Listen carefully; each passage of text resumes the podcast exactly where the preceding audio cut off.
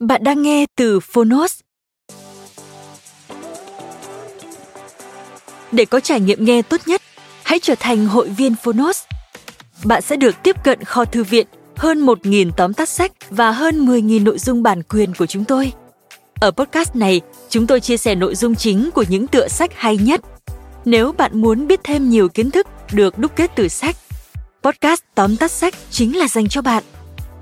Chỉ với 10 phút mỗi tập, mong rằng bạn sẽ tìm thấy những thông tin hữu ích, có thêm nguồn năng lượng tích cực cho cuộc sống. Nếu yêu thích kênh podcast này, hãy tải ứng dụng Phonos để nghe đầy đủ hàng ngàn tóm tắt sách. Ngoài tóm tắt sách, Phonos còn sở hữu hơn 10.000 nội dung giúp bạn phát triển bản thân, chăm sóc tinh thần như sách nói, podcast, sách tiếng Anh từ Oxford, ebook, thiền, chuyện ngủ và nhiều hơn thế nữa. Thông tin chi tiết tại phần mô tả. Còn bây giờ, hãy cùng lắng nghe tóm tắt sách hôm nay.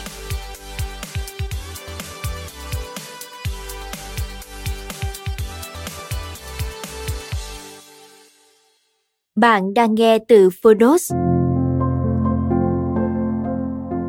Tóm tắt sách, Thiền Tác giả Osho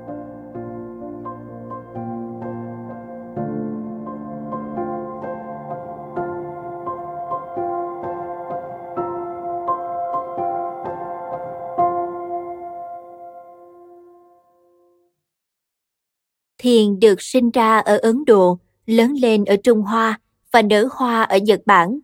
Ấn Độ và Nhật Bản là những đối lập tuyệt đối. Ấn Độ là một đất nước hướng nội, còn Nhật Bản thì hướng ngoại, và Trung Hoa ở ngay giữa hai cực ấy. Cuốn sách thiền dẫn dắt người đọc qua ba giai đoạn phát triển lớn của thiền, để từ đó tìm hiểu về bản chất tinh túy của bộ môn này. Thiền cùng nghĩa với từ The Hien, có nghĩa là đơn độc, ở sâu bên trong bản thể đến mức thậm chí không có một ý nghĩ nào tồn tại, trừ một mình chủ thể. Thiền là sự bắt rễ trong ý thức thuần khiết. Mời bạn cùng Phonus điểm qua ba nội dung chính, cũng là ba giai đoạn phát triển của thiền trong cuốn sách thiền nhé. Nội dung thứ nhất, hạt giống thiền xuất phát từ Đức Phật ở Ấn Độ. Thiền bắt đầu bằng việc Đức Phật trao một bông sen cho Mahakayip. Một hôm trong buổi thuyết giảng, Đức Phật xuất hiện với một bông hoa trên tay. Thời gian trôi đi, nhưng Ngài không nói gì, chỉ nhìn vào bông hoa. Đám đông trở nên bồn chồn, nhưng Mahakayip, người không kiềm chế được bản thân lâu hơn, bật lên tiếng cười. Đức Phật ra hiệu cho ông lại gần, trao cho ông bông hoa và nói với đám đông. Tất cả những gì có thể trao bằng lời, ta trao cho các vị. Nhưng với bông hoa này, ta trao cho Mahakayip, chìa khóa của mọi giáo huấn.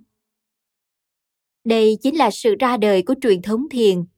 Tinh túy của thiền không thể trao thông qua giao tiếp bằng lời, thông qua tâm trí, vì thiền là vượt lên trên tâm trí.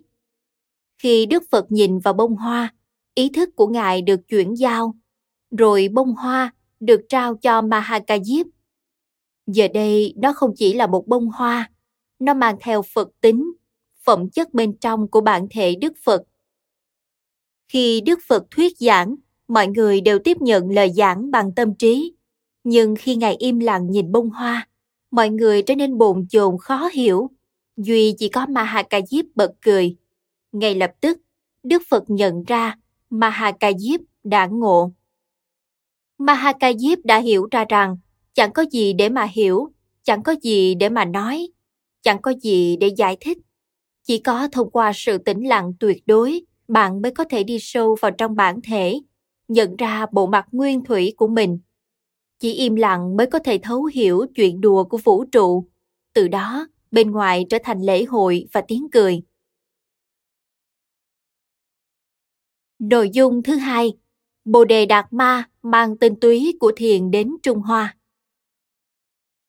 Phật giáo đã tới Trung Hoa trước Bồ đề Đạt Ma 600 năm và ngay lập tức chạm đến linh hồn của người dân. Như thể họ đã chờ đợi trong nhiều thế kỷ.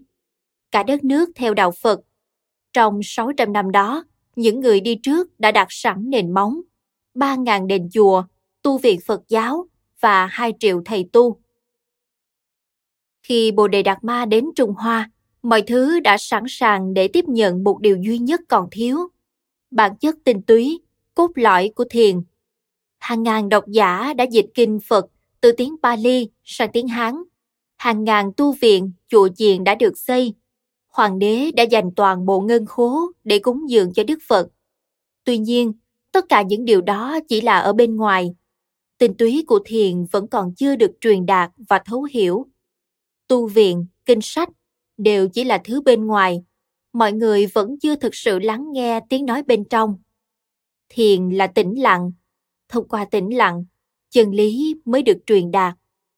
Khi ta nhận thức được suy nghĩ, chính sự tỉnh thức đó làm suy nghĩ tan biến.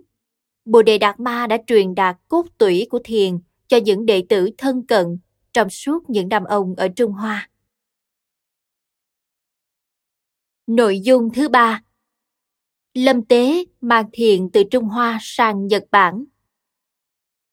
Toàn bộ cây thiền đã được cấy vào trong Nhật Bản và nó trổ bông hàng ngàn sắc màu. Lâm Tế nổi tiếng là bậc thầy hét.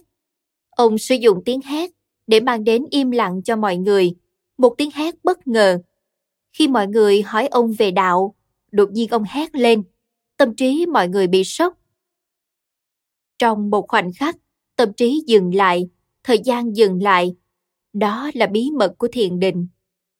Lâm Tế hét vào các đệ tử để trao cho họ kinh nghiệm đầu tiên về việc kết nối với bản thể của chính mình.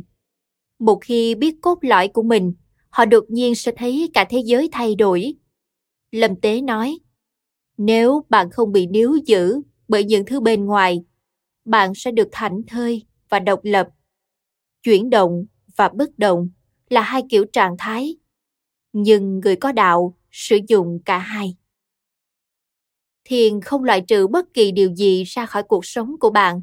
Nó bao gồm tất cả những thái cực đối lập, nhị nguyên. Thiền vượt lên trên nhị nguyên, lên trên phân chia, lên trên logic của tâm trí. Có hai con đường để một nhân cách biến mất. Một là trụ vững, hai là định tâm. Thiền định mà Mahakayip và Bồ Đề Đạt Ma truyền đạt là định tâm. Đi vào bên trong đến một điểm không còn gì khác ngoài sự hiện hữu thuần khiết. Ở Nhật Bản, thiền được ứng dụng vào đời sống thông qua trụ vững. Có thể sử dụng bất cứ thứ gì để tìm ra chân lý, dù bắn cung, vẽ tranh, điêu khắc.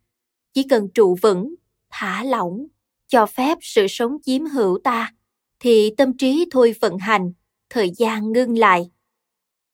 Hãy luôn dần biết và rồi bạn có thể làm bất cứ điều gì. Không có sự phân biệt nào giữa đời sống bình thường và đời sống tôn giáo. Khi bạn đang bổ củi, khi gánh nước trong tỉnh thức, bạn cũng có thể là một thiền nhân. Trên đây là ba nội dung trong sách thiền, tập hợp những chia sẻ từ Osho. Chân lý không thể chứa đựng trong ngôn từ, chân lý chỉ có thể được trải nghiệm. Có thể sống theo chân lý, nhưng không có cách nào để nói ra chân lý. Thiền không quan tâm đến giáo lý hay đức tin, thiền quan tâm đến việc giúp một người liên lạc với bản thể của mình. Bậc thầy không chỉ dạy ta học thuyết, ông ấy ở đó để giải phóng ta khỏi nhà tù mà ta đã tự tạo ra.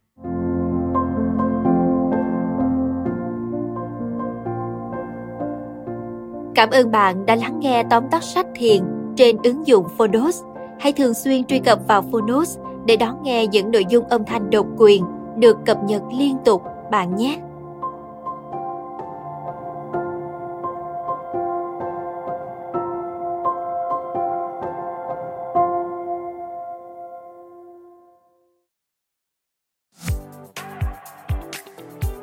Cảm ơn các bạn đã lắng nghe podcast ngày hôm nay.